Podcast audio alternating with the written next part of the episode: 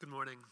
In our gospel reading this morning that we heard Kevin read, which is, again, in the book of Luke, we heard Jesus confronting the powers of darkness and confronting a broken world.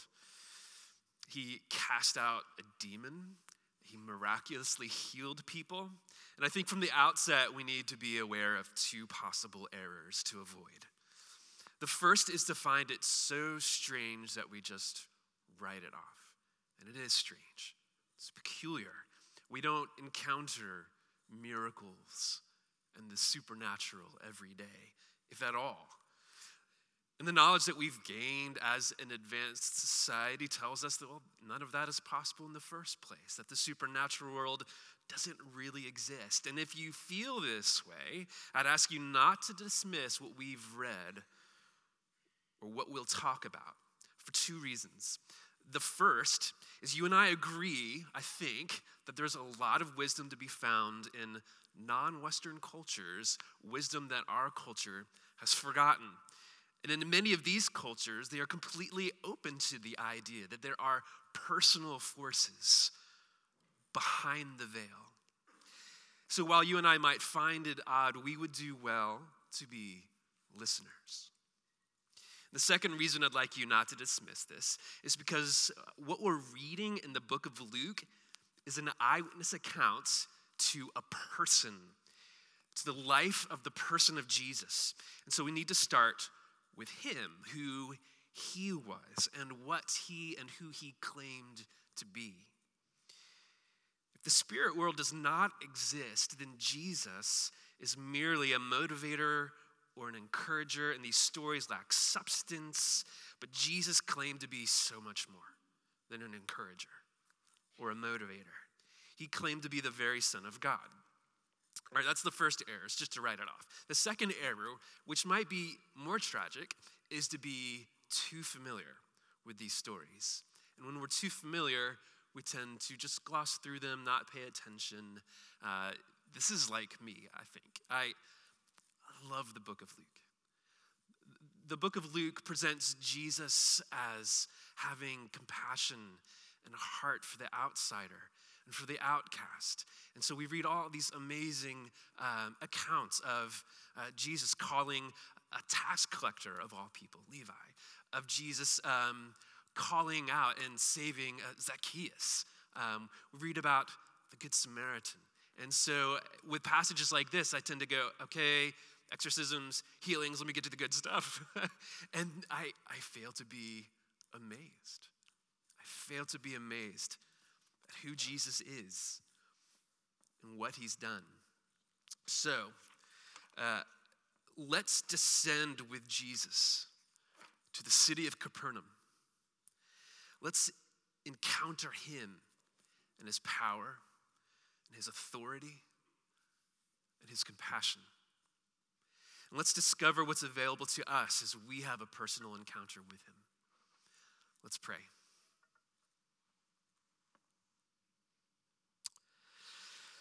Almighty God, we long to see you. Jesus, we long to see you in the synagogue. We long to see you along the shores of Galilee. We long to see you in Peter's house. We long to encounter your power.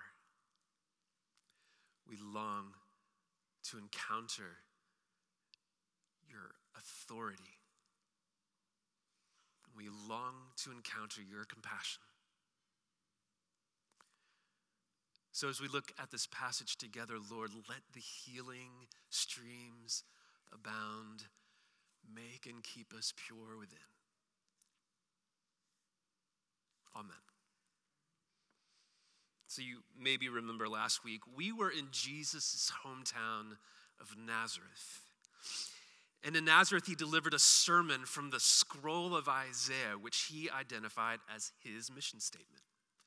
To proclaim the good news to the poor, to proclaim liberty to the captives, to bring sight to the blind, and freedom for those who are oppressed. And though they were impressed with his preaching, they soon turned against him when he told his fellow Nazarenes of God's grace for the outsider, for Gentiles, for nations that Israel detested.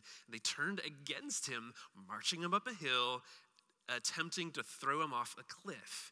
Jesus leaves unharmed, and in verse 31, we read that he went down to Capernaum.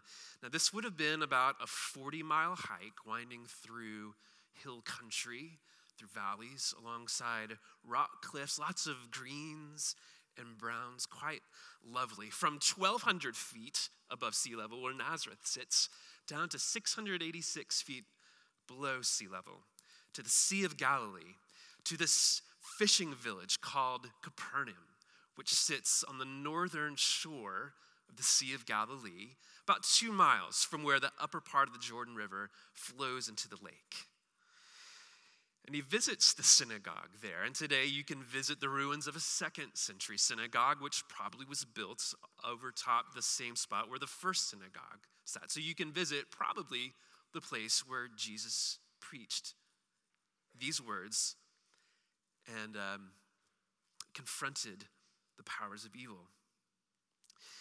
Inside the synagogue, you would have found fishermen, merchants, craftsmen, laborers and their wives, all participating in the psalms and blessings and prayers, the reading from the law and the prophets. And you were eagerly awaiting the sermon from this carpenter who was causing such a stir among the towns around this inland sea. Now, imagine yourself there, would you? Imagine yourself there, and imagine you have some sort of ailment or illness, sickness that only you know about. And it's nearly debilitating, but you're still able to keep it a secret. These fishermen and merchants and craftsmen have no idea about your illness. They don't know about your constant pain because you don't reveal it to people. If you do, you would be considered unclean. It would be considered an outcast. You would be cut off from the community. It's not hard to imagine that, is it? Many of us right now are hiding something about ourselves that we would rather not have revealed, or else we would feel cut off. We would be afraid of being cast off. So you're standing there alongside your fellow villagers, waiting for this Nazarene to preach. And man, he does not disappoint. He said things in a way that you had never heard before. And everyone there, including yourself, are thunderstruck with amazement. I mean, take yourself back into the present. Can you remember a time when you were dumbfounded? When you jumped out of your seat, perhaps because of an amazing sports play or a ripping solo or a crazy plot twist in your favorite television show. I mean, do you remember how that felt? Exhilarating, right? Now imagine being in a whole group of people experiencing that. You're feeling this right now, in this crowd, in this synagogue, in this fishing village. And in the middle of all this, shrieks a man, ah! And it doesn't sound entirely like a man. Ha! What have you to do with us, Jesus of Nazareth? Have you come to destroy us? I know who you are, the Holy One of God. And all eyes turn to Jesus. This feels like a showdown. Now, you've heard of exorcisms happening before, you being a turn of the millennium Galilean, but you and most people you know, you've been skeptical because of the hocus pocus that would surround such an event. You heard about one exorcist in Palestine who would put a ring under the possessed person's nose, and then the exorcist would recite this really long spell. And then there would be a basin of water staged nearby, and then there'd be a splash. Aha, that's the demon. We got him. But not this time. It doesn't happen this time. After the demon-possessed man challenges Jesus, there's silence and stillness in this synagogue by the sea. Except except for the sound of the lapping water through the window of the synagogue, the sound of the Sea of Galilee lapping up against the shore, and maybe the cry of a seagull. And Jesus says, be muzzled. That's what he literally says. Be muzzled. Come out of him. And with this word, with this simple rebuke, the man is thrown down, the demon is cast out, and the man is in his right mind. The people around you respond, what is this word? For with authority and power, he commands the unclean spirits, and they come out. That's right. You sense it too. Authority and power. Authority, because the teachers of the law that you have always heard taught in the synagogue, they taught in a style that was mainly just quotes. They would just quote their teachers who were quoting their teachers, and it was just a sermon full of quotation marks. These teachers took a lot of pride in being able to rip off all these quotes. But man, was it boring. It was labyrinthine and legalistic and joyless and weightless. It was all secondhand and thirdhand. It was a hand-me-down theology. But Jesus would say, you have heard it said such and such, but I tell you. And it was fresh. And it was clear, it made sense. And it was alive, and it would penetrate and convict and liberate and heal. You knew authority when you heard it. And along with authority came power. Jesus' authority was challenged, and Jesus imposed his will. Have you come to destroy us? The demon asked. Us, that is. The demon is saying, have you come to destroy both me and this man? Because you're not winning without me taking this guy down. I know who you are, the demon shouted. The Holy One of God. Now, you recognize, being, again, a turn of the millennium Galilean, that this is a power play. It was believed that if you could name something or have the true name for something or someone, then you had power over it and you could control it. That's what the people of this time believed.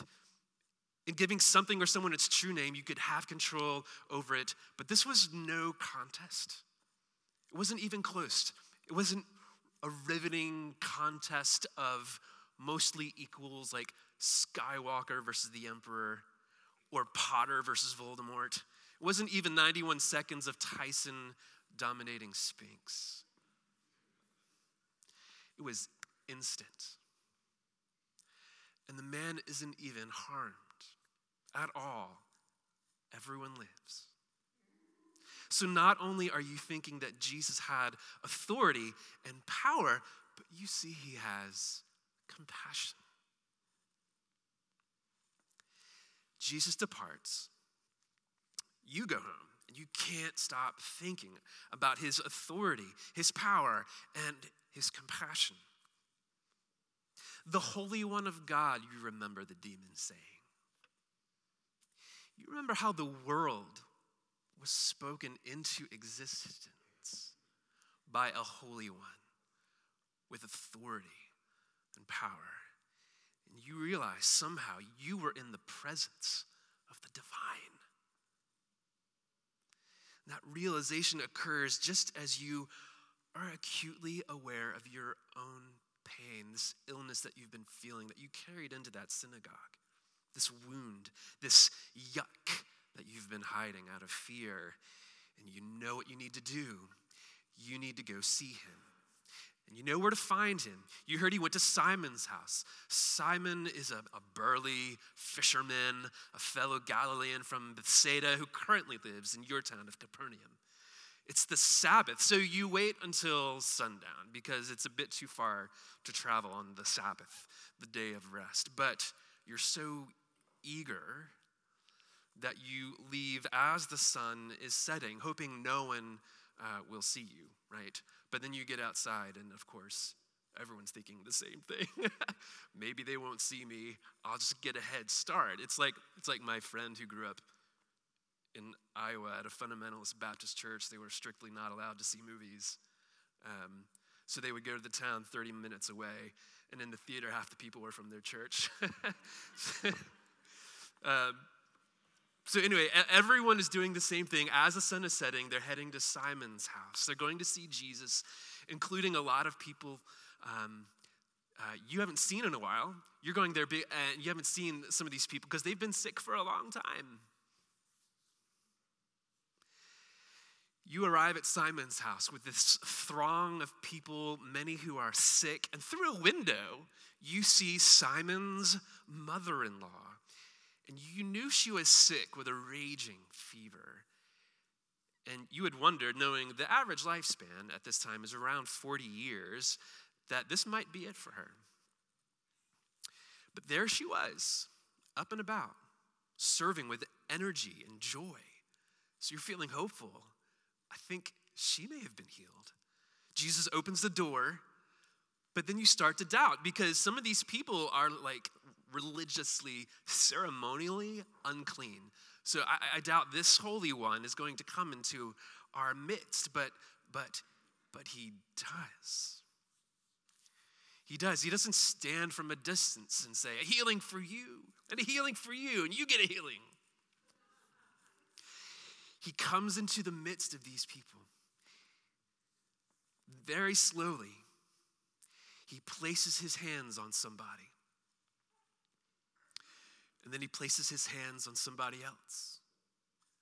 And then on somebody else. And people are being healed. He's not afraid to touch us. You have never seen compassion like this. And finally, it's your turn. Finally, it's your turn. What's the look on his face? Do you see the kindness in his eyes? Does he place his hands on your head? Or does he place them on your heart? Or does he wrap you with an embrace and not let go? Where do you need healing? Where do you need healing right now? What kind of griefs need to be healed? What kind of addiction do you need to be freed from? What broken relationship do you find needs to be restored? What betrayal have you been walking around unable to shake? What fear do you need deliverance from? What pits of anxiety or depression or mental illness do you need to be lifted out of? What shame or disgrace do you need to be rid of? What kind of physical illness do you need relief from? Brothers and sisters, Jesus had the authority and power and compassion to heal you. He has the authority and the power and the compassion to heal you. His uncontested authority and unlimited power and unfathomable compassion means there is more healing available to you. There is more healing available to you.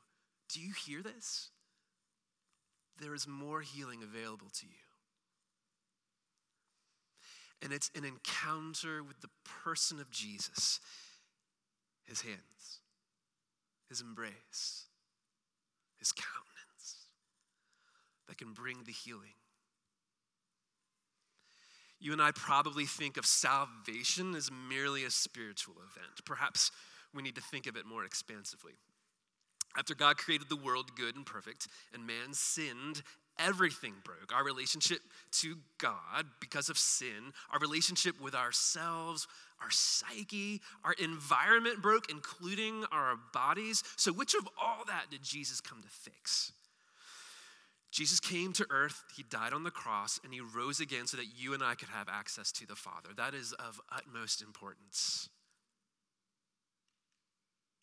We have access to the Father, we have forgiveness of sins, and we can be healed, soul and body together. That is rescue. We are rescued, soul and body together. The good news of that Jesus proclaimed was forgiveness. He proclaimed freedom. He proclaimed healing. Jesus' healings weren't an ends to a means. They were an ends themselves. He had compassion for the sick, and he comes in person, as a person, to heal. And because of his power and authority and compassion, there is more healing available to you. Let's think of this even more expansively. We read in the last chapter of Revelation, chapter 22, that there is healing for the nations available as Jesus makes all things new. Healing for the nation. I mean, that's a cosmic concept. There's healing available between warring countries. There's healing available between races. There's forgiveness available, reconciliation, repentance, and justice that are available. There's healing available even between Democrats and Republicans. Do you believe it? Do you believe that? Because the world needs you to believe it. And the world needs you to be praying for it. Or do you bore the angels with your prayers? Or do you pray for the impossible, what feels impossible? Do you pray for healing on a cosmic scale? How about you shock the angels? May it sound scandalous the way you pray with boldness that God would bring healing to this nation. We read of healing being available when people encounter the person of Jesus. So how do we encounter the person of Jesus? Well, I think it's instructive at the end of this account, in verse 42, we read, "And when it was day, Jesus departed and went into a desolate place. And the people sought him and came to him, and he would have kept him from leaving them. But he said to them, 'I must preach the good news of the kingdom of God to the other towns as well, for I was sent for this purpose.'" You might remember last week that people thronged Jesus and kicked him out of town and tried to throw him off a cliff. This is the opposite. People mob him and try to keep him in town. They try to make him stay. Not only is that instructive, I think that's prescriptive. We encounter Jesus and we keep him from leaving when we have what you could call a rule of life. It's a rhythm of praying and reading and resting that keeps Jesus' authority and compassion forefront in our minds and in our spirits through the rhythms of our day. Healing is available when we encounter Jesus, when we gather together at this table. We believe Jesus is really present here when we come forward and share this meal, and he heals and he restores our soul. Healing is available when we confess our sins to one another. In James 5, we read, "Is anyone among you sick? Let him call for the elders of the church and let them pray over him, anointing him with oil in the name of the Lord. The prayer of faith will save the one who is sick, and the Lord will raise him up. And if he has committed sins, he will be forgiven. Therefore, confess your sins to one another and pray for one another that you may be healed." You know, we have a liturgy for that too. We have a liturgy of prayers of repentance and reconciliation that you can do with a priest, a confession. Healing is available supernaturally. We believe that Jesus still heals supernaturally and miraculously. Tonight at our sister church, Falls Church Anglican, at 7 o'clock, you can go to a healing service, and anyone is welcome to attend. There'll be people to pray for you. There'll be songs, there'll be prayers. And healing is finally also available through men and women made in the image of God, fulfilling God's mandate to subdue the earth. Through the vocations of medicine and science and counseling, we can find healing for depression, anxiety, and mental illness. So what about you? What ailment did you carry into the synagogue? What ailment were you concealing from your fellow villagers? What ailment did you carry as you walked along the shores of the Sea of Galilee to Simon's house? What pain will you be bringing today as you walk down these aisles and as you extend your hands in need to be fed at Jesus' table? Brothers and sisters, there is more healing available. There's more healing available. He has made all things, so he has the power to heal. He governs all things, so he has the authority to heal. And he has compassion on all he has made, especially his daughter, especially his son. So he has the desire to heal. In the name of the Father, and of the Son, and of the Holy Spirit. Amen.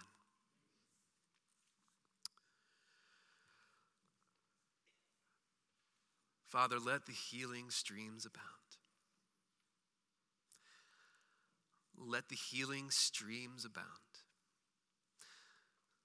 As we encounter you, Lord, as we encounter you among your people, as we see you extend your grace to us through embrace, through touch, through the peace of the Lord. Lord, let the healing streams abound as we partake of this meal.